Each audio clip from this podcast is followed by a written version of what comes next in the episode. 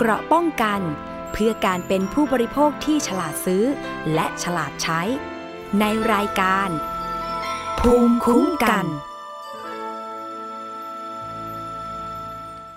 สวัสดีค่ะ คุณผู้ฟังคะกลับมาพบกับรายการภูมิคุ้มกัน รายการเพื่อผู้บริโภคกันอีกครั้งหนึ่งแล้วนะคะสำหรับวันนี้ค่ะ พบกับดิฉันสวนีชัมเฉลียวเช่นเคยนะคะ เราพบกันทุกวันจันทร์ถึงวันศุกร์ค่ะ เวลา 10นาฬิกาถึง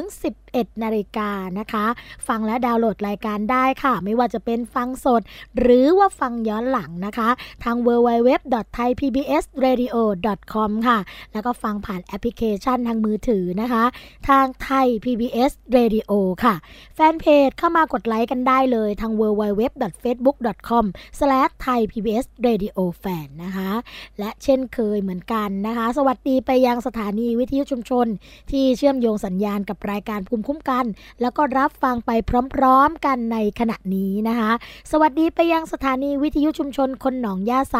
จังหวัดสุพรรณบุรีค่ะ FM 107.5เมกะเฮิรตซ์สถานีวิทยุชุมชนปฐมสาคร จังหวัดสมุทรสาคร FM 106.25เมกะเฮิรตซ์สถานีวิทยุชุมชนคนเมืองลี้จังหวัดลำพูน FM 103.75เมกะเฮิรตซ์สถานีวิทยุเทศบาลทุ่งหัวช้างจังหวัดลำพูนค่ะ FM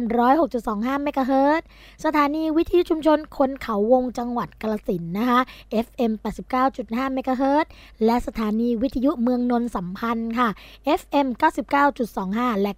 90.75เมกะเฮิรตซ์นะคะเป็นยังไงกันบ้างคะสัญญาณการรับฟังชัดเจนดีใช่ไหมคะ ก็ถ้าเกิดว่าสัญญาณขัดข้องประกันใดนะคะ หรือว่าเอ๊มี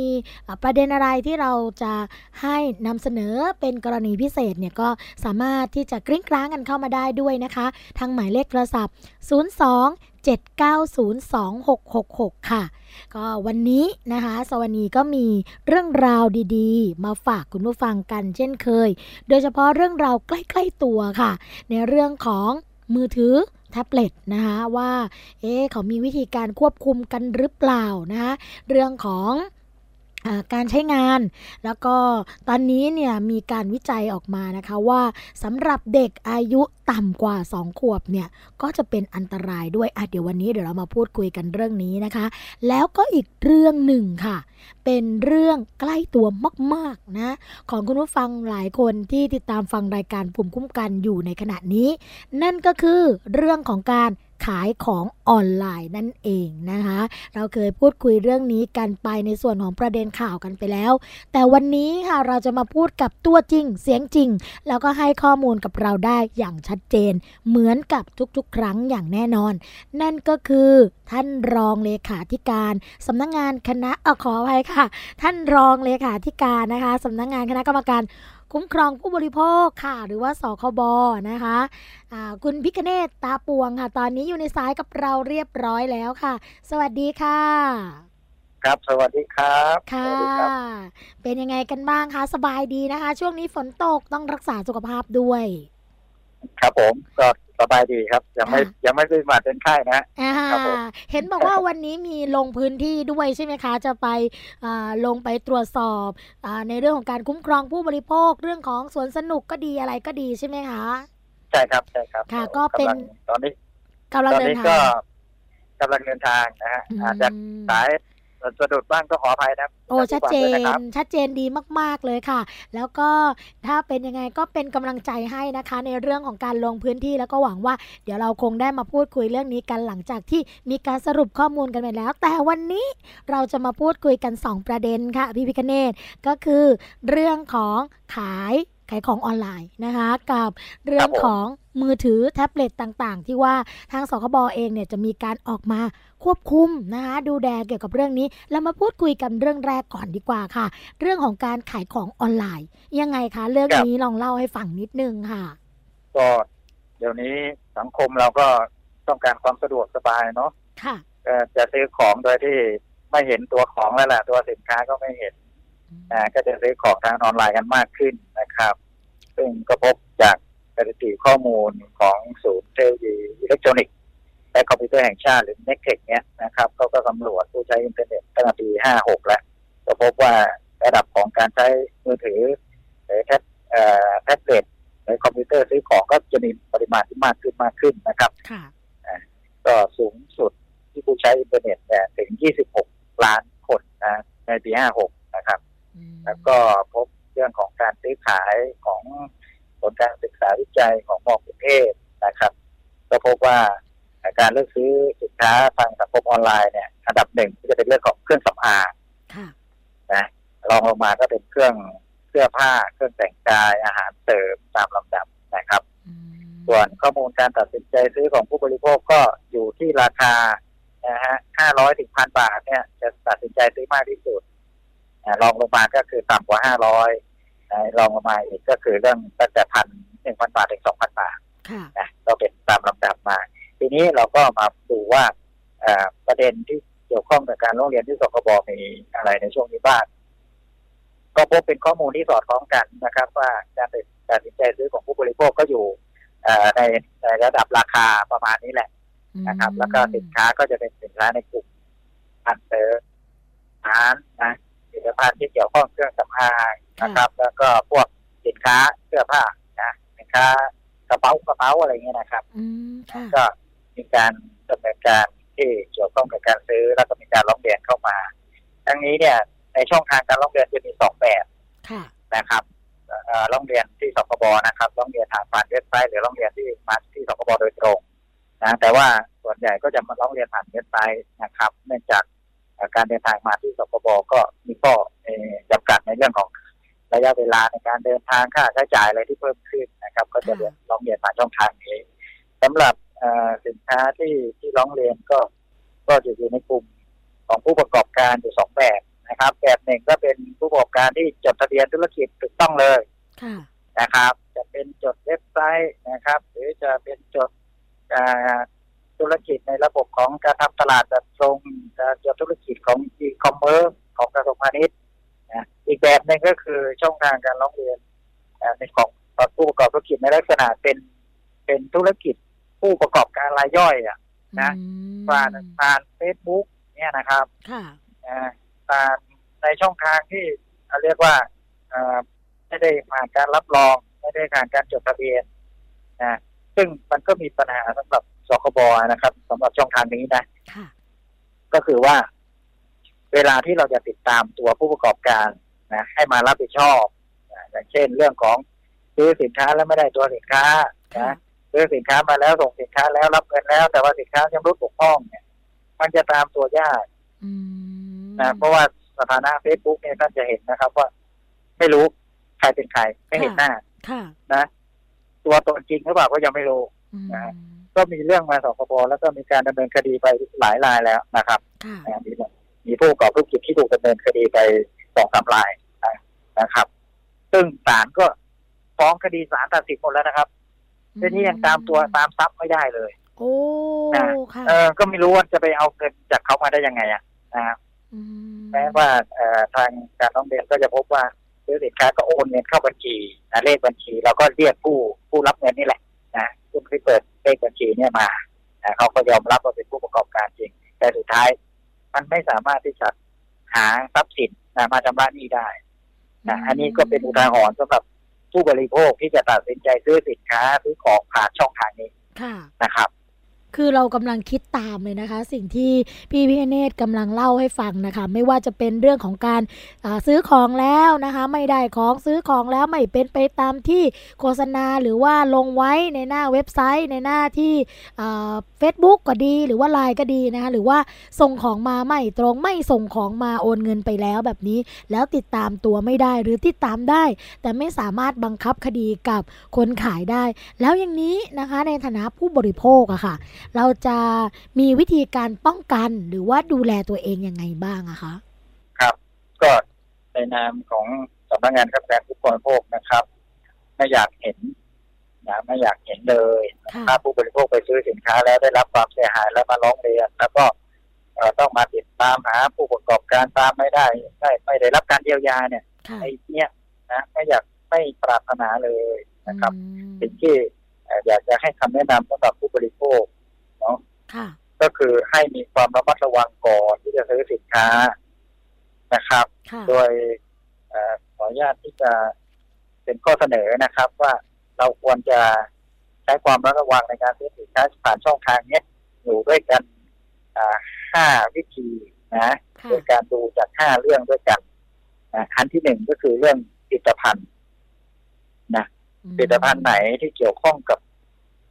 การที่จะทำให้เกิดความเสียหายกับเรามากๆนะอย่างเช่นของกินของใช้เครื่องเครื่องสำอางที่มันเกี่ยวข้องกับสุขภาพอะไรเงี้ยก็ต้องระวังให้มากค่ะเนาะเราไม่รู้ว่าสินค้าที่ที่จะเอามาให้เราสินค้าที่ส่งให้เราเนี่ยมันมีคุณภาพแค่ไหนอืมนะครับอืมอันที่สำคัญก็คือสินเอ่อสินค้าพวกนี้ที่ขายตามอาออนไลน์ทั้งหลายเนี่ยค่ะ ไม่ค่อยบอกรายละเอียดของตัวสินค้าโอ้แล้วท่านจะเห็นนะบางทีก็อาโชว์ขึ้นมาว่าอ้าวมีสินค้านี้แล้วบอกแต่ราคานะฮะ ราคาก็โอ้โห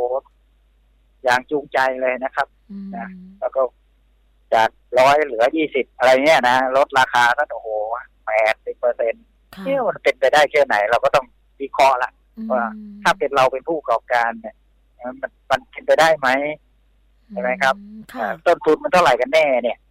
ก็ต้องดูรายละเอียดเกี่ยวกับตัวสินค้านะอืมบอกรู้ว่าตัวสินค้านี่เป็นของใครนำเข้ามาไหมอ่าบางทีคนขายเนี่ยยังไม่รู้เลยว่าใครเป็นผู้ผลิตผู้นำเข้ามายังไงอืนะมีหน้าที่ขายก็ขายไปทีนี้ถ้าไม่บอกรายละเอียดพวกเนี้ยว่าใครเป็นผู้ผลิต เวลาเราจะตามตัวนะว่าสินค้าไม่มีคุณภาพเนี่ยนะสินค้าเกิดความเสียหายเราจะไปตามตัวกับใครอืมคนขายก็ส่วนใหญ่ก็จะเป็นอ่า ลงทุนนะได้กำไรส่วนต่าง มันก็ไม่ดีหรอกนะครับ ที่จะมารับประกันรับผิดชอบให้เราเนี่ยนะเราต้องรู้ว่าใครเป็นผู้ผลิตผู้นำเข้าอืมนะตลาดข้อมูลครบถ้วนไหมค่ะนะในในออนไลน์ทั้งหลายตัวสินค้าแต่ละตัวต้องมีรายละเอียดอืมนะควรมีรายละเอียดให้เราตัดสินใจซื้อได้ค่ะเพราะว่าเราไม่เห็นตัวสินค้าเลยใช่ไหมครับใช่เวลาเราไม่สั่งห็ซื้อเนี่ยลอ่าโทรโทรไปปุ๊บหรืออ่าติดต่อช่องทางออนไลน์ไปปุ๊บ แล้วก็บอกให้โอนเงินอ้าวละเริ่มละใช่ไหมสินค้ายังไม่ได้ให้โอนเงินนะฮะอืมอ่าอ่ามันตัวสินค้าเป็นตัวสำคัญที่ที่ควรตระหนักค่ะนะตระหนักเลือกให้ให้ให้อย่างละเอียดนะเรื่องราคาเป็นส่วนหนึ่งนะโปรโมชั่นราคาอะไรทั้งหลายที่เกี่ยวข้องเนี่ย ท่านท่านดูด้วยว่ามันสมเหตุสมผลไหมอืมนะครับอย่างนี้มาดูเรื่องช่องทางจัดจำหน่ายใช่ไหมเอาแบบไหนนะครับ เรื่องของจะให้เราโอนเงิน หักเงินบัญชี หรือเก็บเงินปลายทางค่ะนะถ้าถ้าเป็นผมผมเลือกเก็บเงินปลายทางอืมเออใช่ไหมครับถ้าใช่เราเห็นใช่สินค้าก่อนใช่อ่าเราถึงจะจ่ายตังค์นะใช่ไหมครับใช่ค่ะอ่าเราไม่พอใจสินค้าเราก็ไม่จ่ายตังค์แล้วคุณก็เอาสินค้าคืนไป ใช่ค่ะอันนี้ก็เป็นเรื่องสำคัญว่าถ้าเป็นผู้บริโภคยุคใหม่ผู้บริโภคที่อ่ามีความเสี่ยงน้อยมาเถอะนะแต่เห็นจะได้เห็นแต่ได้ของนะครับอืมเก็บเงินปลายทางครับนะถ้าผู้ประกอบการมีความมั่นใจตัวสินค้าคุณดีจริงนะ คุณก็ต้องให้เราเห็นสินค้า แล้วก็จ่ายเงินกันนะค่ะยื่นหมูยื่นแมวนะเป็นแบบเนี้ยอืมนะเออต่อมาก็จะเป็นเรื่องสุดท้ายก็คือตัวบุคคลใช่ไหมคนขายคนผลิตคนซื้อ มันจะต้องชัดเจนนะครับ ว่าไม่มีการลักษณะที่อืมปิดบังอำพรางตัวเองอะค่ะใช่ไหมครับบางต้องคนเปิดเผย ค่ะ อ่า ต้องเปิดเผยใช่ใช่อ่าต้องรู้ว่าเออบุคคลใครแน่นอน ใช่ไหมครับ บางคนขึ้นเฟซมาอ้าวเชื่อชื่อเล่นได้ มันไม่ใช่อะ คุณก็ต้องดีแชร์ดูบอกตัวเองว่าตัวเองเป็นแค่ไหนยังไงค่ะนะครับแต่เราถ้าเราสามารถที่จะเอ่อทราบนะข้อมูลข้อเท็จจริงนะอย่างที่ผมว่านะสามสี่ข้อนี้นะเราก็อย่างน้อยก็ลดความเสี่ยงนะประเมินความเสี่ยงลดความเสี่ยงของเราได้เป็นส่วนหนึ่งแล้วอืมเนาะเอออันอันนี้ฝากแนะนำเลย แล้วก็เวลาซื้อช่องทางเนี่ยเลือกนะครับ นะว่าผู้ประกอบการที่เป็นบุคคลเนี่ยจะจดทะเบียนเป็นทะเบียนพาณิชย์อิเล็กทรอนิกส์ค่ะนะของจดอีคอมเมิร์ซจากเอ่อกรมพัฒนาธุรกิจการค้าอ่าถ้าเขาจดแล้วเขาบอกแล้วอ๋ออย่างนี้มันตามตัวตนได้ง่าย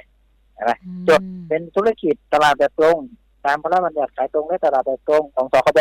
ค่ะเนี่ยก็ตามได้ง่ายนะโดยเฉพาะพรบขายตรงและตลาดแบบตรงเนี่ยซื้อสินค้าไปปุ๊บนะครับอ่ามีช่องทางจัดจำหน่ายนี่เขาบอกรายละเอียดหมดเลย นะเขาต้องมายื่นจดทะเบียนกับเรากับสคบนะบอกช่องทางบอกใครเป็นผู้ประกอบการนะแล้วก็มีการรับประกันด้วยนะไม่พอใจสินค้ากฎหมายกำหนดเลยว่าคืนเงินได้ภายในเจ็ดวันเห็นไหมครับค่ะอ่าถ้าไม่คืนอ่าไม่คืนสคบก็สามารถที่เรียกมาถ้าทำเหตุผลเพราะว่าไม่คืนนะกฎหมายบอกให้คืนได้นะครับ มันก็สามารถที่จะดำเนินการได้อืมแต่ลักษณะการหลอกลวงช่อโกงมันก็จะไม่มีค่ะใช่ไหมครับผู้ประกอบการอ่ามีเจตนาดีขายสินค้าเอ่อ ดีมีคุณภาพอ่าผู้บริโภคเลือกในช่องทางที่ถูกต้องค่ะเอ่อเลือกผู้ประกอบการที่แสดงความรับผิดชอบนะในการที่จะแสดงตัวตนออกมานะโดยการยื่นแจ้งจดทะเบียนไว้กับหน่วยงานภาครัฐค่ะนะครับ เราเลือก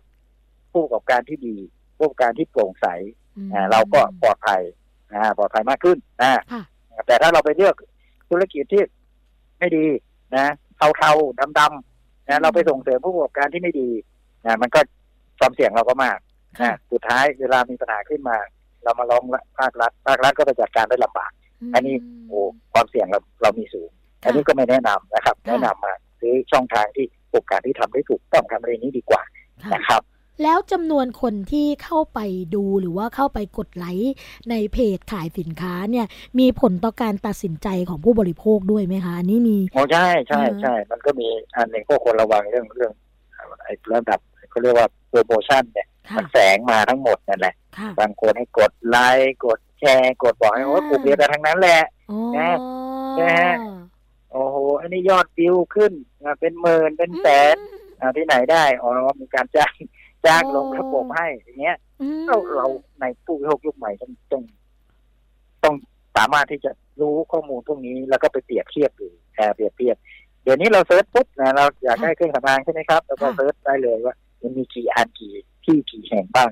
นะเราก็เปรียบเทียบกันได้เอาข้อมูลเป็นอย่างนี้ อันนี้เป็นอย่างนี้นะเราก็สามารถที่จะตัดสินใจเลือกเลือกซื้อเลือกหาได้ถูกต้องอย่าเพิ่งอย่าเพิ่งด่วนตัดสินใจแนะนำนะอย่าเพิ่งด่วนตัดสินใจเลยค่ะนะเรามีช่องทางเลือกระไวด้วย ช่องทางในระบบเอ่อออนไลน์อินเทอร์เน็ตพวกเนี้ยเนาะค่ะเราคลิกปุ๊บเราก็รู้แล้วเอ่ออ่านได้ละนะศึกษาได้ละอ่าเพราะว่าข้อดีมันก็คือว่าถ้าขายธุรกิจพวกนี้ข้อดีก็คือต้นทุนต่ำนะ อ่าต้นทุนต่ำเข้าถึงสะดวกนะสั่งซื้อได้ 24 ชั่วโมงเลยนะสั่งซื้อง่ายอ่าแต่ก็ต้องดูนะครับอ่าต้องดู ข้อเสียก็คือไม่เห็นสินค้าสค่ะถานะตัวสถานะตัวตนผู้ขายไม่ชัดเจนอืมเอออย่างนี้ต้องระวังนะครับนะต้องปิดข้อเสียตรงนี้ค่ะนะครับสำหรับผู้ประกอบการที่ดีนะครับ เราก็ต้องเอ่อทำให้เกิดความเชื่อมั่นกับลูกค้าค่ะนะหนึ่งต้องพูดความจริงอืมนะเวลาคุณ อ่าอะไรอะสื่อสารข้อมูลผ่านช่องทางออนไลน์ค่ะนะตัวกับตัวสินค้าคุณคุณก็ต้องพูดแต่ความจริงอืมนะไม่พูดโกหกอืนะมแสดงความรับผิดชอบนะ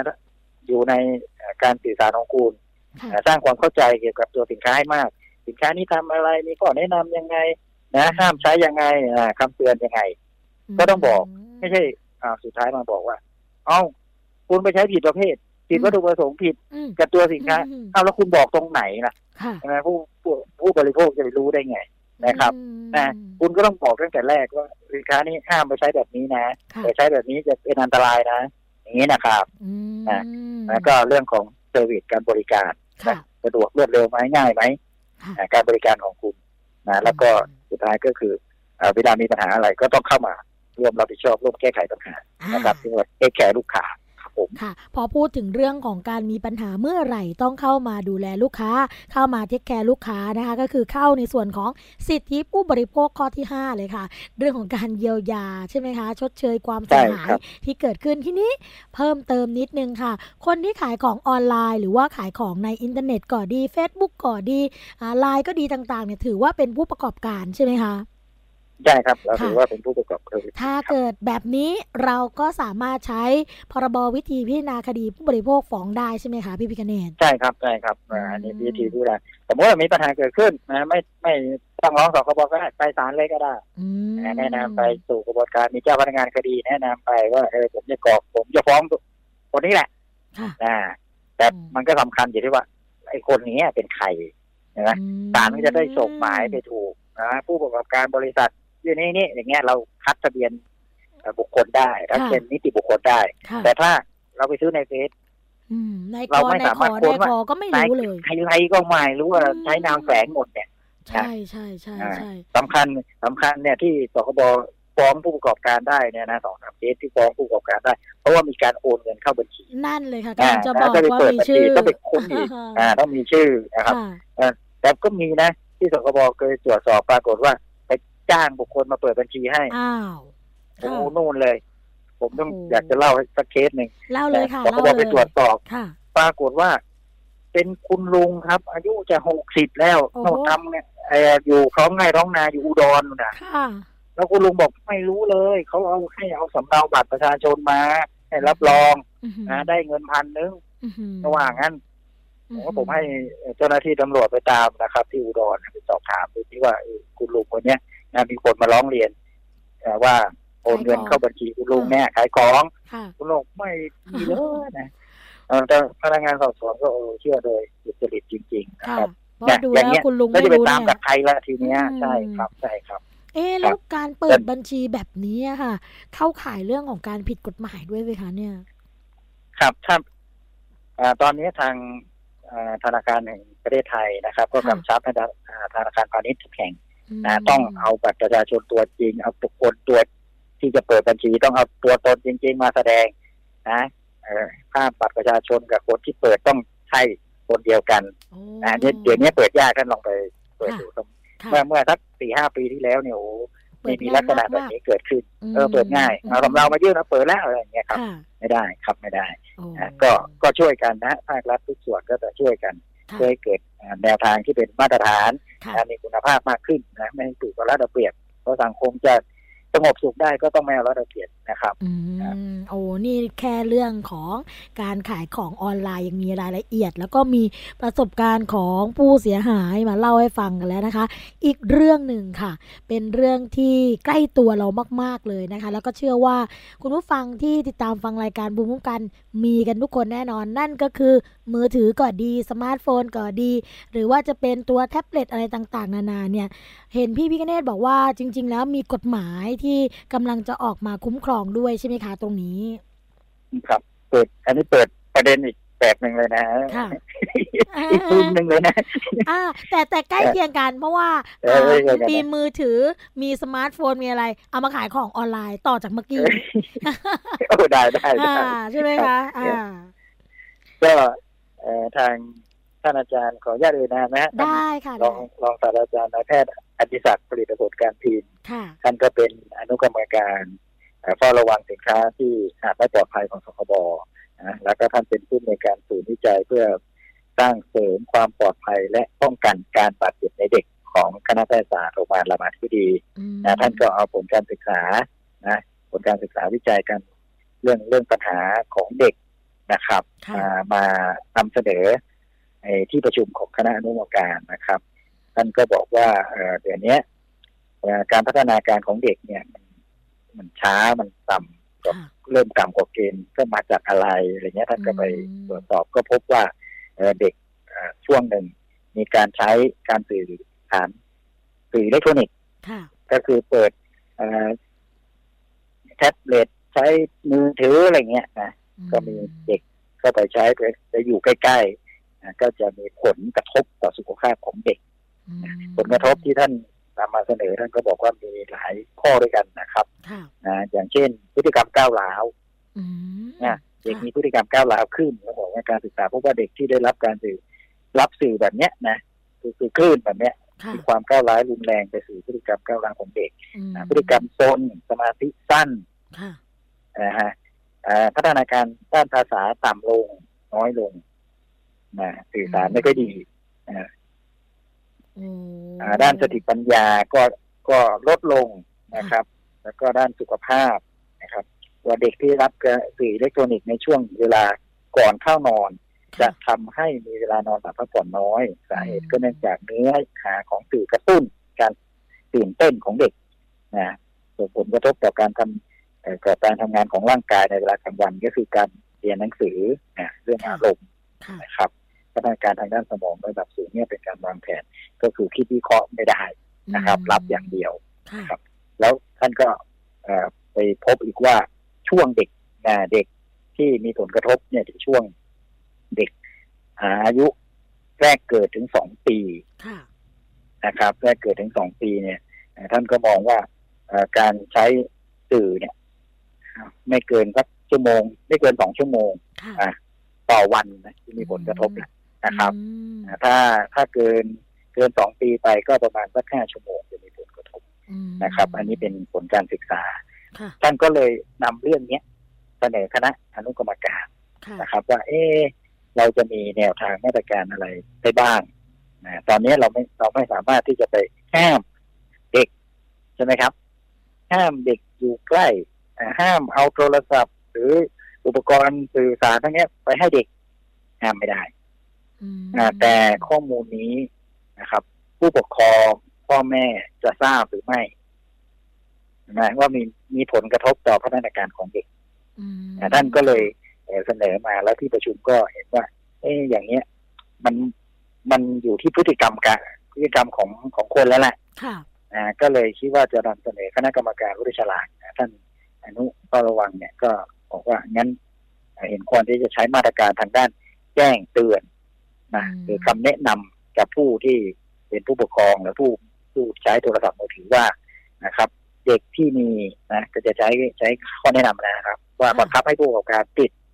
ข้อคำแนะนำว่าเด็กที่มีอายุต่ำกว่าสองปีควรหลีกเลี่ยงอืมนะสื่ออิเล็กทรอนิกส์ทุกชนิดนะเพราะจะส่งผลเสียต่อสุขภาพและพัฒนาการทางสมองอืมนะครับ แล้วก็เด็กที่มีอายุระหว่างสองถึงห้าปี ไม่ควรใช้สื่ออิเล็กทรอนิกส์เกินวันละหนึ่งชั่วโมงค่ะและให้ผู้ปกครองมีปฏิสัมพันธ์กับเด็กในระหว่างรับสื่อหมายความว่าทำก็หนึ่งชั่วโมงอ่าเด็กสองห้าก็ทำได้นะครับอ่าเล่นได้ แต่ก็อยู่ในความดูแลของของผู้ปกครองของพ่อแม่อืมนะก็แนะนำด้วยนะครับอืมแล้วก็สุดท้ายก็คือไม่ควรเปิดสื่ออิเล็กทรอนิกส์ในระหว่างที่รับประทานอาหารหรือก่อนนอน อันนี้ก็เป็นคำแนะนำ นะอืผมก็คิดว่า เออถ้าเราแนะนำให้ผู้ปกครองอย่างนี้ และมีผลการศึกษาออกมาอย่างนี้ ก็น่าจะเป็นทางที่ดีสำหรับเอ่อการใช้สื่ออิเล็กทรอนิกส์นะครับโดยเฉพาะเรื่องโทรศัพท์เรื่องแท็บเล็ตเรื่องเออคอมพิวเตอร์อะไรทั้งหลายนะครับมอันอันนี้ก็คิดว่าเอ่อจะนำเสนอกรรมการว่าด้วยฉลากแล้วก็คงจะออกมาตรการในการประกาศนะครับประกาศอ่าเป็นเป็นสินค้าที่ควบคุมฉลากอ่าสินค้าควบคุมฉลากโดยให้ระบุ คำแนะนำในการใช้ค่ะสำหรับอุปกรณ์อิเล็กทรอนิกส์ที่ว่านี้ทั้งหมดนะครับอืม โอ้โห สุดยอดเลยค่ะ เพราะว่า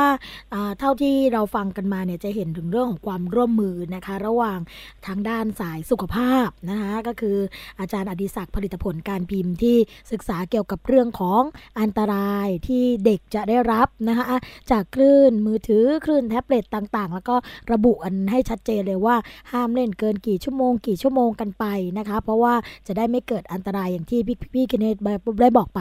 และอีกส่วนหนึ่งก็คือความร่วมมือระหว่างคนที่ดูแลทางด้านกฎหมายนั่นก็คือสคบนะคะ ที่ครับจะเข้ามาควบคุมฉลากเกี่ยวกับเรื่องนี้ว่าจะต้องทำอย่างไรให้เป็นไปตามที่ทางด้านสุขภาพได้มีการวิจัยออกมา คือเป็นทิศทางที่ดีมาก ๆนะคะที่ที่เห็นถึงความร่วมมือตรงนี้ แล้วก็เห็นว่านอกจากในเรื่องของทางสายสุขภาพก็คือด้านงานวิจัยของมหิดลตรงนี้แล้วนะคะ หรือว่าอ่าทางโรงพยาบาลรามาธิบดีด้วยใช่ไหมคะ ตรงนี้กับทางสคบยังมีความร่วมมือของออยกับสคบกสทช กับสคบแล้วก็หน่วยงานคุ้มครองผู้บริโภคภาคเอกชนกับสคบเรียกได้ว่าเป็นความร่วมมือร่วมใจกันในการที่จะคุ้มครองผู้บริโภคเลยใช่ไหมคะในยุคนี้ ใช่ครับ ก็อืมต้องเรียนว่าปัญหาสำหรับการซื้อการขายเนาะไม่ว่าจะของกินของใช้ค่ะมันมันแยกกันไม่ออกแล้วล่ะครับอืมนะการ อะซื้อเราซื้อของค่ะนะได้ของบางทีก็เอ่อมันต้องมีการบริการเสริมเข้ามาอะไรค่ะ เงี้ยอืมมันมันจะพันมันจะพันมันจะอยู่ในวงจรหรือวิถีชีวิตของเรา ซึ่งมันก็จะเกี่ยวข้องกับกฎหมายหลายฉบับ ดังนั้นเนี่ยการบูรณาการภาครัฐทั้งหมดนะครับ ที่เกี่ยวข้องกับกฎหมายในการกำกับดูแลเนี่ยต้องทำเป็นแพ็กเกจ ค่ะ นะยกทุกตายกปัญหาขึ้นมาสักเรื่องหนึ่งแล้วอะไรที่เกี่ยวข้องบ้างกฎหมายไหนเกี่ยวข้องบ้างอืมแล้วก็จะดำเนินการทุก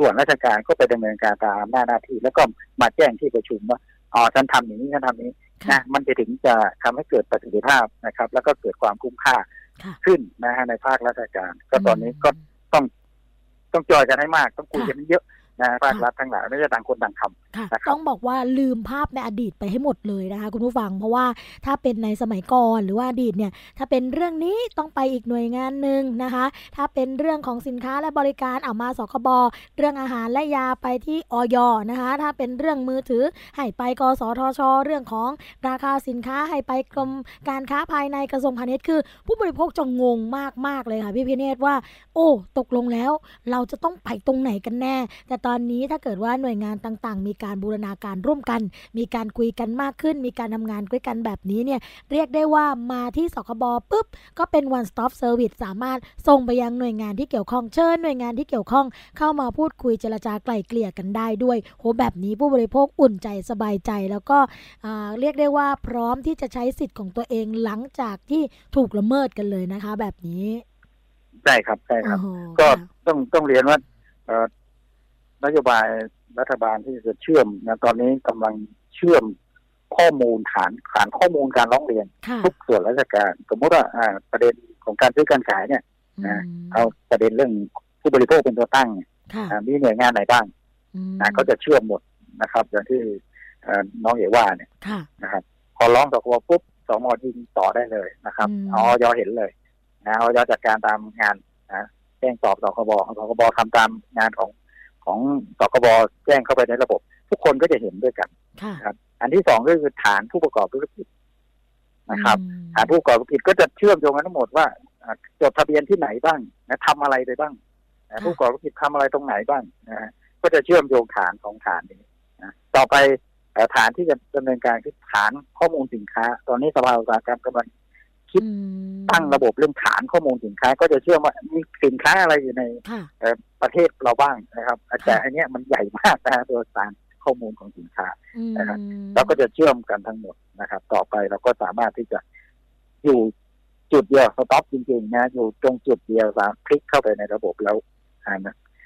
เห็นได้หมดว่า ธุรกิจนี้ทำอะไรบ้างค่ะแล้วเคยร้องถูกร้องเรียนที่ไหนบ้างแล้วเขาจัดการอะไรได้บ้าง อ่าแล้วขึ้นแบ็กลิสตรงไหนบ้างเนี่ยนะครับ แล้วก็แต่ละหน่วยก็จะใช้ข้อมูลเนี่ย big data เนี่ย เอาไปในการจัดการตามกฎหมายของตนเองนะเป็นฐานข้อมูลที่เชื่อถือได้นะครับ ทุกคนใช้จากฐานข้อมูลนี้ก็สามารถที่จะ adjust นะ บริหารจัดการตามอำนาจหน้าที่ได้เลยครับ เรียกได้ว่าทำงานกันอย่างใช้นวัตกรรม แล้วก็เทคโนโลยีมาแก้ไขปัญหาให้ผู้บริโภค แล้วก็ประชาชนได้อย่างมีประสิทธิภาพจริง ๆ นะคะ ท้ายที่สุดนี้ค่ะ ทางพี่พิเนตอยากจะฝากอะไรกับผู้ฟังที่ติดตามฟังรายการภูมิคุ้มกันกันคะครับอยากจะฝากถึงผู้บริโภคทุกท่านนะครับที่ติดตามฟังรายการว่าสิทธิของผู้บริโภคมีห้าประการพยายามท่องไว้ รับรู้ข้อมูลข่าวสารได้รับความปลอดภัยได้รับความเป็นธรรมในการทำสัญญานะมีอิสระในการเลือกหาแล้วก็สุดท้ายการเยียวยากฎหมายสิ่งที่ผมอยากนี่อยากให้ผู้บริโภคยุคใหม่เนี่ยนะยุคไทยแลนด์ปีศูนย์เนี่ยนะฮะได้รับประโยชน์มากที่สุดก็คือข้อมูลนะข้อมูลประกอบการตัดสินใจเราสามารถที่จะหาข้อมูลเพื่อตัดสินใจก่อนซื้ออ่านฉลากก่อนที่จะซื้อไม่ใช่อ่านฉลากตอนเอาไปใช้แล้ว อันนี้อันนี้ถือว่าล้าสมัยแล้วนะค่ะเราต้องอ่านฉลากนะรับรู้ข้อมูลข่าวสารการโฆษณาประกอบการตัดสินใจ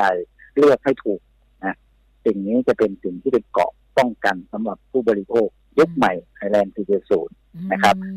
เป้าหมายของสคบของส่วนราชการทุกส่วนสร้างความสุขให้กับประชาชนนะครับ การที่ผู้ผู้บริโภคหรือประชาชนได้รับความเดือดร้อนเสียหายมาร้องเรียน นี่คือความทุกข์ ไม่ใช่ ไม่ใช่ความสุขของประชาชนใช่ไหมครับนะมันมันเป็นมันทุกข์แล้วมันถึงมานะ มันถึงมาร้องใช่ไหมครับใช่ค่ะอย่างนี้อย่างนี้ไม่ happy ส่วนรัฐภาครัฐไม่ happy นะจะ happy ได้ก็คือเราจะต้องป้องกันอย่างที่ผมจะลงพื้นที่เนี่ยนะช่วงนี้ก็จะเป็นช่วงที่เด็กก็จะหยุดเรียนนะก็จะมีกิจกรรมล่าสวนสนุกอะไรตามตลาดมงตลาดนัดก็จะมีมันก็จะมีความไม่ปลอดภัยเกิดขึ้นเราก็บอกว่าจัดวางแผนลงพื้นที่ครับ ป้องปรามตรวจสอบก่อนนะอันไหนไม่ถูกก็แจ้งให้เขาแก้ไขปรับปรุงอันไหนมันไม่ปลอดภัยก็แจ้งดำเนินการถ้าไม่ดำเนินการก็จะมีมาตรการในการให้เรียกหยุดให้บริการหยุดขายนะครับก็จะเป็นมาตรการนี้ไป ครับผมเรียกว่าทำงานเชิงรุกกันจริง ๆ ไม่ใช่ว่าตั้งรับกันอย่างเดียวแล้วนะคะ สมัยนี้ค่ะ รายการภูมิคุ้มกันรายการเพื่อผู้บริโภคก็ขอเป็นกำลังใจนะคะ ให้ทางพี่พิกเนตแล้วก็ทีมงานของคณะกรรมการคุ้มครองผู้บริโภคค่ะ ได้ปฏิบัติหน้าที่กันอย่างมีความสุขนะคะ แล้วก็ขอให้ประสบความสำเร็จในการที่จะทำงานเกี่ยวกับเรื่องของการคุ้มครองให้กับผู้บริโภคค่ะ วันนี้ค่ะต้องขอกราบขอบพระคุณนะคะ คุณพิกเนตตาปวงค่ะ รองเลขาธิการคณะกรรมการคุ้มครองผู้บริโภค ผู้บริหารเทคโนโลยีสารสนเทศระดับสูงนะคะ ที่มาให้ข้อมูลกับเราดีๆ แบบนี้ชัดเจนแบบนี้ต้องขอกราบขอบพระคุณมาก ๆ เลยค่ะคครับ ขอบคุณครับขอบคุณสคบนะครับค่ะและสคบที่ได้เปิดโอกาสให้อ่าสื่อสารผ่านสถานีวิทยุด้วยครับผมค่ะ ขอบพระคุณมาก ๆ เลยค่ะ ครับครับค่ะสวัสดีครับะขอบคุณครับ ก็เป็นเรื่องราวดีๆนะคะ คุณผู้ฟังคะที่เรานำมาฝากกัน พักกันไว้สักครู่หนึ่งเดี๋ยวกลับมาพบกับช่วงที่ 2 ของรายการ พร้อมกับเรื่องราวดีๆ ที่นำมาฝากเช่นเคย พักกันสักครู่นะคะ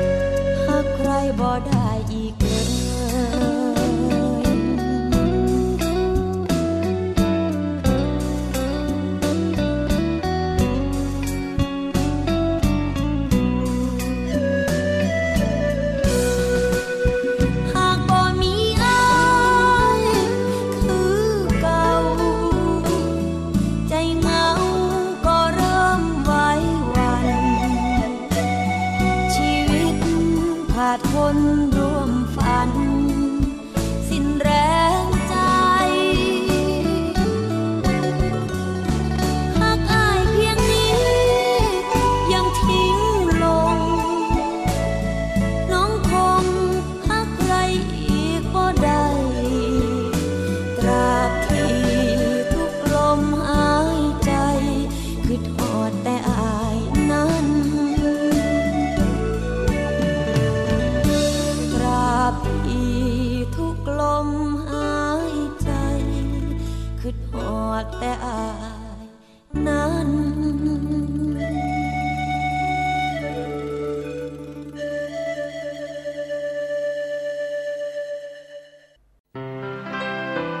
งกัน เพื่อการเป็นผู้บริโภคที่ฉลาดซื้อ และฉลาดใช้ ในรายการ ภูมิคุ้มกัน กลับมาพบกับช่วงที่ 2 ของรายการภูมิคุ้มกัน รายการเพื่อผู้บริโภคนะคะ คุณผู้ฟังคะสำหรับช่วงที่ 2 ค่ะ เราก็มีเรื่องราวดีๆ มาฝากอีกเช่นเคย โดยเฉพาะเรื่องราวเกี่ยวกับสุขภาพอนามัยนะคะ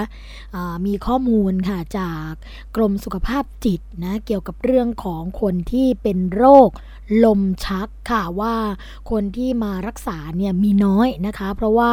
มีความเชื่อเกี่ยวกับเรื่องของไสยศาสตร์ แล้วก็ไม่เข้าใจอาการนะคะ เขาบอกว่าอาการเหมือลอย เบลอวูบบ่อยๆเนี่ยเป็นอาการของโรคนะคะนอกจากการชักเรื่องแบบนี้เนี่ยนะคะก็ต้องรีบทำการรักษาค่ะเพราะว่าการรักษาเร็วอัตราการหายก็สูง แต่ถ้าเกิดรักษาช้าเนี่ยก็เสี่ยงสมองเสื่อมด้วยนะคะ ก็อันนี้ก็เป็นข้อมูลค่ะจากนายแพทย์พงกระเสมไข่มุก รองอธิบดีกรมสุขภาพจิตกระทรวงสาธารณสุขนะคะ ก็กล่าวถึงโรคลมชักค่ะว่า คนไทยเนี่ยก็เรียกว่าลมบ้าหมูนะคะจัดเป็นโรคของการเจ็บป่วยทางสมองค่ะ เกิดจากเซลล์สมองปล่อยขึ้นไฟฟ้าออกมาผิดปกตินะคะพร้อมกันเนี่ยอย่างเฉียบพลันค่ะทำให้การควบคุมการทำงานของสมองเสียไปชั่วคราว สาเหตุนี่ก็มาจากหลายเรื่องด้วยกันนะคุณผู้ฟังไม่ว่าจะเป็นเรื่องของกรรมพันธุ์นะติดเชื้อในสมอง สมองขาดออกซิเจน ดื่มสุราแล้วก็อุบัติเหตุก็ทำให้เกิดแผลเป็นในสมองค่ะ เซลล์สมองเนี่ยก็เลยอยู่ผิดที่นะคะหรือว่ามีเนื้องอกในสมอง ในประเทศไทยค่ะคาดว่ามีผู้ป่วยเป็นโรคนี้เนี่ยร้อยละหนึ่งนะคะหรือว่าประมาณ650,000 คนค่ะ แต่ก็ยังเข้ารับการรักษาน้อยนะคะ ประมาณร้อยละสิบเนื่องจากเชื่อว่าเป็นโรคจากไสยศาสตร์ค่ะ แล้วก็ไม่เข้าใจอาการนะนอกจากนี้ค่ะก็ยังเกิดรอให้มีอาการชักถึงจะไปรักษานะคะ แล้วก็ยังมีอาการคืออาการเบลอๆเมื่อลอย ไม่รู้สึกตัวหรือที่เรียกว่า วูบไปชั่วขณะนะคะก็อาจจะมีตาค้างหรือว่าตาเหลือกด้วยด้วย ซึ่งคนไทยเนี่ยก็ยังรู้จักน้อยแล้วก็มักจะเข้าใจว่าเป็นอาการวูบหรือว่าเป็นลมทั่วไปก็เลยไม่ไปรักษานะคะซึ่งนายแพทย์พงเกษมค่ะ ก็บอกว่าหากมีอาการทั้งสองชนิดนี้เนี่ยก็ควรรีบพบแพทย์ เพื่อทำการตรวจวินิจฉัยหาสาเหตุของการชักให้เร็วที่สุดนะคะแล้วก็ให้การรักษาตามสาเหตุค่ะ เช่น หากอาการชักเนี่ยเกิดจากคลื่นสมองผิดปกติทั่วไปนะคะก็จะให้การรักษาด้วยยา เพื่อควบคุมอาการชักค่ะ โดยปรับกระแสไฟฟ้าในสมองนะคะ ให้กลับมาทำงานเป็นปกติค่ะ ป้องกันเซลล์สมองถูกทำลาย และหากเกิดอาการนะคะที่เรียกว่าเนื้องอกในสมอง ก็อาจจะใช้วิธีการผ่าตัดเอาเนื้องอกออกอะ ก็หากได้รับการรักษาเร็วนะคะโดยเฉพาะหลังจากมีอาการครั้งแรกเนี่ยก็จะมีโอกาสหายได้สูงนะหายขาดเลยสามารถเรียนหนังสือหรือทำงานที่เหมาะสมได้ค่ะ แต่หากรักษาไม่หายนะคะหรือว่าไม่มีการรักษาก็จะมีอาการชักปรากฏบ่อยขึ้น บางรายนะคะคุณผู้ฟังอาจเกิดเป็นชุดๆหรือเกิดตลอดวันก็ได้ค่ะ จะมีผลเสียที่เป็นอันตรายนะคะ โดยเฉพาะการชักแบบลมบ้าหมูค่ะ อาจทำให้เซลล์สมองตาย แล้วก็ทำให้เกิดโรคสมองเสื่อมตั้งแต่อายุยังน้อยนะคะนอกจากนี้ค่ะ ก็อาจทำให้เกิดโรคทางจิตเวทตามมาได้ประมาณร้อยละ 30 ทีเดียวนะนายแพทย์พงเกษมค่ะก็ยังบอกอีกว่า การรักษาโรคลมชักนะคะต้องกินยาอย่างต่อเนื่องค่ะ อย่าหยุดยาเอง และไม่ลดจำนวนยาลงนะคะเขาบอกว่าผู้ป่วยประมาณร้อยละ 70 ค่ะ จะมีโอกาสหายขาดนะคะ อีกร้อยละ 30 มีอาการดีขึ้น แม้ไม่หายชักทั้งหมดก็ตาม ที่ผ่านมาค่ะ ผู้ป่วยนะมักจะไม่กินยาตามแผนการรักษาของแพทย์ เพราะเข้าใจผิดว่ายาจะไปกดการทำงานของสมองทำให้โง่นะคะซึ่งข้อเท็จจริงนั้นค่ะคุณผู้ฟังคะยาที่ใช้รักษาไม่ได้ทำให้โง่ เพียงแต่ยาบางชนิดอาจทำให้ผู้ป่วยคิดช้า หรือว่ามีอาการเสื่องซึมในระยะต้นนะคะเมื่อเริ่มกินยาเท่านั้นเองพอกินยาต่อเนื่องไปก็จะทำให้การรักษาได้ผล และก็สามารถป้องกันการเกิดอาการแทรกซ้อนทางจิตเวชได้ด้วย แล้วก็ผู้ป่วยลมชักนะคะคุณผู้ฟังจะมีความเสี่ยงในการเสียชีวิตได้สูงกว่าคนปกติทั่วไป ประมาณ 2-3 เท่าตัวค่ะ โดยเฉพาะในช่วงที่มีอาการชักนะคะซึ่งขณะนี้นะอยู่ในช่วงฤดูฝนค่ะ ก็มีความเสี่ยงในการเสียชีวิตจากการจมน้ำแม้จะเป็นแค่น้ำตื้นนะคะซึ่งก็ควรหลีกเลี่ยงการเดินลุยน้ำและก็การออกไปหาปลาค่ะสำหรับนะคะการช่วยเหลือผู้ป่วยที่มีอาการชักค่ะ ผู้ที่พบเห็นนะคะ ก็ขอให้ตั้งสติให้ดี ระวังไม่ให้ผู้ป่วยเกิดอันตรายจากการชัก ไม่สำลักน้ำลายหรืออาหาร โดยจับศีรษะนะคะ ให้แขนขาของผู้ป่วยเนี่ยไม่มากระแทกค่ะ หากเป็นไปได้นะคะ ให้บันทึกภาพการเคลื่อนไหวอาการชักที่เกิดขึ้น เพื่อนำไปให้แพทย์วินิจฉัยแยกอาการชักจากโรคลมชักกับโรคอื่น ๆ ก็จะช่วยให้การรักษาแม่นยำขึ้นนะคะ อย่านิ่งนอนใจนะคุณผู้ฟังเพราะว่าเรื่องบางอย่างเนี่ย ต้องบอกว่าเเป็นเรื่องที่หลายคนคาดไม่ถึงจริงๆนะว่า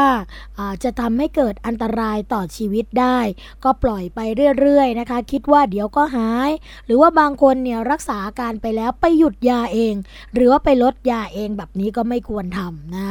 หรือว่ารักษาไป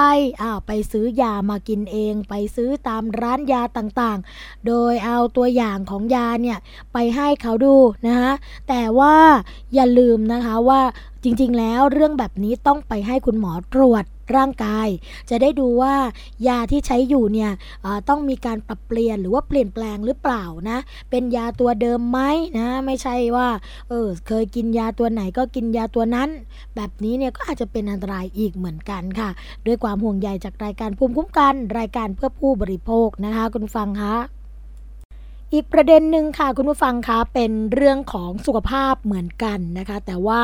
เป็นสุขภาพของลูกน้อยกันบ้างค่ะเขาบอกว่าใช้จอเลี้ยงลูกนะคะทำพัฒนาการเด็กแย่สี่ด้าน ทั้ง IQ ต่ำก้าวร้าว แล้วก็ควบคุมตัวเองไม่ได้นะคะกุมารแพทย์ค่ะก็ออกมาเตือนเรื่องของการเลี้ยงลูกนะคะว่าถ้าเกิดมีการใช้ทั้งมือถือแท็บเล็ตทีวีจะส่งผลต่อพัฒนาการเด็กนะคะแล้วก็ทำให้เด็กเนี่ย ไม่สามารถที่จะควบคุมอารมณ์ได้ก้าวร้าวไอคิวต่ำนะคะแล้วก็นอนหลับยากขึ้นค่ะ ก็แนะนำนะคะแก้ไข แล้วก็ให้มีการแสดงสัญลักษณ์เลตติ้ง ท ทหารนะคะว่าดูได้ทุกวัยเนี่ยไม่จริง ย้ำเด็กอายุต่ำกว่า 2 ขวบ ไม่ควรอยู่หน้าจอทุกชนิดเลยค่ะ ที่โรงแรม Centara Grand at CentralWorld นะคะรองศาสตราจารย์นายแพทย์วีระศักดิ์ชลไชยะค่ะ กุมารแพทย์คณะแพทยศาสตร์จุฬาลงกรณ์มหาวิทยาลัยนะคะก็กล่าวในงานแถลงข่าว ความร่วมมือเพื่อเด็กไทยคุณภาพดี 4.0 ค่ะ ว่าอย่าปล่อยให้เด็กนะคะอยู่หน้าจอค่ะ หรือว่าใช้จอเลี้ยงลูกว่าการใช้สื่อหรือว่าจอในการเลี้ยงลูกเนี่ยไม่ว่าจะเป็นโทรทัศน์ แท็บเล็ต สมาร์ทโฟนนะคะล้วนส่งผลกระทบต่อพัฒนาการเด็กทั้ง 4 ด้านค่ะ คือ 1. ทางด้านภาษานะคะคุณผู้ฟังคะก็คือกล้ามเนื้อมัดเล็ก และก็สติปัญญา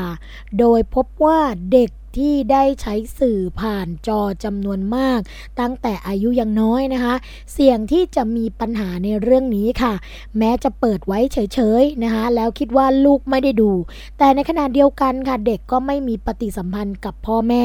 แนวโน้มพัฒนาการในเรื่องนี้ก็จะลดลง จากการศึกษานะคะมีความแตกต่างกันอย่างชัดเจนค่ะ ระหว่างเด็กที่ใช้สื่อผ่านจอนะคะ จะมีคะแนนพัฒนาการลดลงถึง 15 คะแนนค่ะ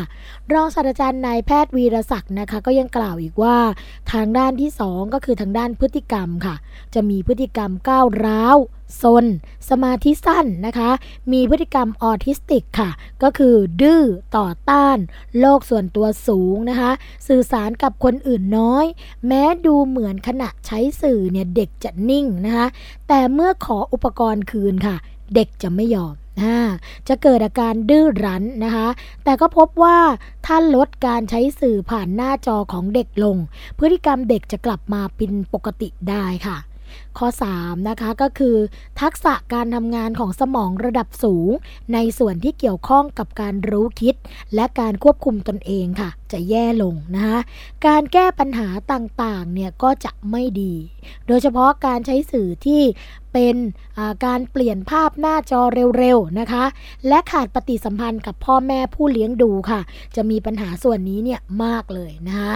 และ 4 ค่ะ การนอนหลับยากขึ้นนะคะระยะเวลาของการนอนหลับเนี่ยจะลดลง ส่งผลต่ออารมณ์ ความจำแล้วก็ เรื่องของสติปัญญานะฮะการใช้สื่อผ่านจอในการเลี้ยงเด็กเนี่ยมีเพียงอย่างเดียวค่ะ โดยไม่มีปฏิสัมพันธ์กับพ่อแม่หรือผู้เลี้ยงเลย ในเด็กกลุ่มนี้เนี่ยที่มีอายุน้อยกว่า 2 ปี ไม่มีข้อมูลเชิงบวกนะคะว่า จะช่วยในการส่งเสริมพัฒนาการของเด็กค่ะคุณผู้ฟัง ในทางตรงกันข้ามเนี่ยก็กลับทำให้แย่ลง ข้อแนะนำในการใช้สื่อกับเด็กเล็กอย่างเหมาะสมก็คือ เด็กอายุแรกเกิดจนถึง 2ปี ต้องหลีกเลี่ยงการอยู่หน้าจอทุกชนิดค่ะ เด็กอายุ 2-5 ปี ใช้หน้าจอกับพ่อแม่ ด้วยสื่อคุณภาพไม่เกินวันละหนึ่งชั่วโมง นอกจากนี้นะคะ จะต้องปิดหน้าจอ และให้เด็กได้อยู่กับพ่อแม่เพื่อทำกิจกรรมอื่นๆ ร่วมกันค่ะ รองศาสตราจารย์นายแพทย์อดิศักดิ์ผลผลิตผลการพิมพ์นะคะกุมารแพทย์คณะแพทยศาสตร์โรงพยาบาลรามาธิบดี มหาวิทยาลัยมหิดลค่ะก็บอกว่า สัญลักษณ์แสดงความเหมาะสมของเนื้อหาที่ปรากฏบนโทรทัศน์ หรือสื่ออื่น ๆ ที่แสดงเป็นทอทหาร ที่หมายถึงทุกช่วงวัยสามารถดูได้ แต่ข้อมูลของกุมารแพทย์ค่ะพบว่าเด็กอายุน้อยกว่า 2 ปี ไม่ควรดูสื่อทุกประเภท เพราะฉะนั้นนะคะจะไม่มีสื่อ หรือเนื้อหาใดที่เป็นทอทหาร ที่ระบุว่าดูได้ทุกวัย จึงควรแก้ไขสัญลักษณ์ดังกล่าวใหม่ให้ดีขึ้น เพื่อเป็นบรรทัดฐานต่อสังคมค่ะ อ่านี่ก็เป็นการเตือนนะคะ มาทั้ง2สส่วนด้วยกันเลย ทั้งในส่วนของกุมารแพทย์ คณะแพทยศาสตร์ จุฬาลงกรณ์มหาวิทยาลัยนะคะ รองศาสตราจารย์นายแพทย์วิรศักดิ์ชนกันชัยยะนะคะอ่าอีกท่านหนึ่งก็คือจะเป็นรองศาสตราจารย์นายแพทย์อดิศักดิ์ผลิตผลการพิมพ์ กุมารแพทย์ คณะแพทยศาสตร์โรงพยาบาลรามาธิบดีของมหาลัยมหิดลค่ะ ก็เตือนกันแบบนี้แล้วนะคะ ก็หวังว่าจะไม่มีพ่อแม่ผู้ปกครองท่านไหนนะคะ เห็นดีเห็นงามโดยการเลี้ยงลูกด้วยการใช้จอมือถืออีกนะคะ อันนี้เพื่อสุขภาพอนามัยของลูกของเราที่เรารักจริง ๆ ค่ะ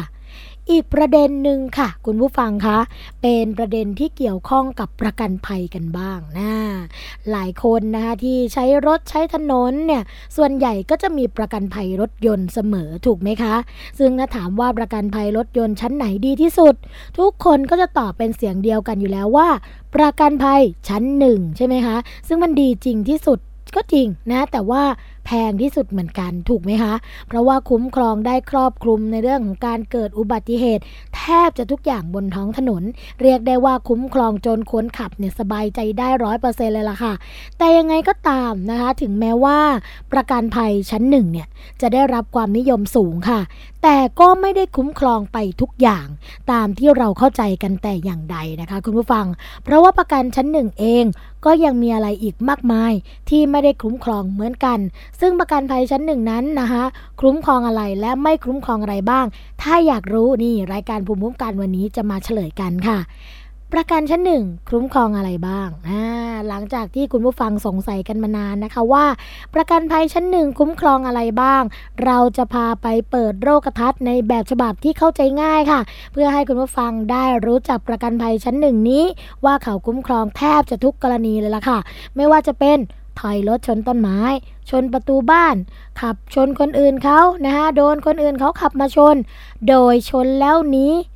จำป้ายทะเบียนไม่ได้ หรือเรียกกันง่าย ๆว่า ซ่อมเขาซ่อมเรารถหายไฟไหม้เขาก็ช่วยคุ้มครองให้หมดค่ะ จะมีคู่กรณีหรือไม่มีคู่กรณีไม่ใช่ปัญหาในการเคลมประกันภัยชั้นหนึ่งนี่ก็เลยเป็นเหตุผลนะคะที่ทำให้หลาย ๆ คนชอบ และก็เลือกใช้ประกันภัยชั้นหนึ่งนี้นะคะทีนี้ประกันภัยชั้นหนึ่งไม่คุ้มครองอะไรบ้างเอ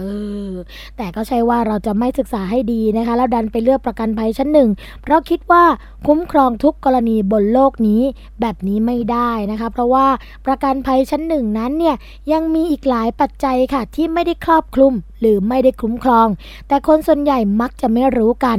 ดังนั้นค่ะจะขอยกกรณีตัวอย่างง่าย ๆเลยนะคะ เช่น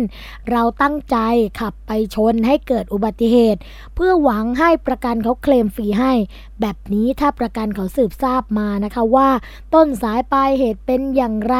เขาจะไม่เคลมให้เราโดยเด็ดขาดนะ เพราะฉะนั้นอย่าหัวหมอไปลองเชียวค่ะ เดี๋ยวจะเสียเงินฟรีโดยไม่รู้ตัวนะคะเพราะฉะนั้นเรามาดูกันดีกว่าค่ะว่า ประกันภัยชั้นหนึ่งเขาไม่คุ้มครองอะไรบ้าง จะได้อยู่ห่างๆไว้ไม่เอาตัวเองไปเสี่ยงกับอะไรที่ไม่อยู่ในความคุ้มครองของประกันนะคะ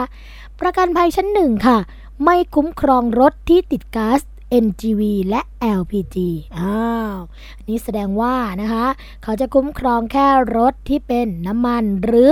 รถที่ผลิตมาจากโรงงานเลย เท่านั้นไม่คุ้มครองรถที่ดัดแปลงประกันภัยชั้นหนึ่งค่ะ ไม่คุ้มครองรถที่ไม่ชำระค่าเบี้ยประกันอย่างครบถ้วนโอ้อันนี้แน่นอนอยู่แล้วนะคะเพราะว่าถ้าเราไม่ไปชำระเบี้ยประกันให้เขาเขาก็ไม่คุ้มครองเราค่ะ ประกันภัยชั้นหนึ่งไม่คุ้มครองกรณีเมาแล้วขับ อ่า อันนี้ถูกต้องนะคะ เพราะว่าเป็นไปตามพระราชบัญญัติเครื่องดื่มแอลกอฮอล์ด้วยนะ ประกันภัยชั้นหนึ่งไม่คุ้มครองรถที่ถูกใช้ผิดกฎนะเออขออภัยค่ะผิดวิธี เช่น บรรทุกคนเยอะกว่าที่กำหนดนะคะ หรือว่าเอาไปขนของน้ำหนักเกินแบบนี้ไม่คุ้มครองค่ะ ประกันภัยชั้นหนึ่งนะคะไม่คุ้มครองรถที่ใช้ทำผิดกฎหมาย เช่น ก่อการร้าย ประท้วง สร้างความรุนแรง ขนยาเสพติด อันนี้ไม่คุ้มครองนะคะ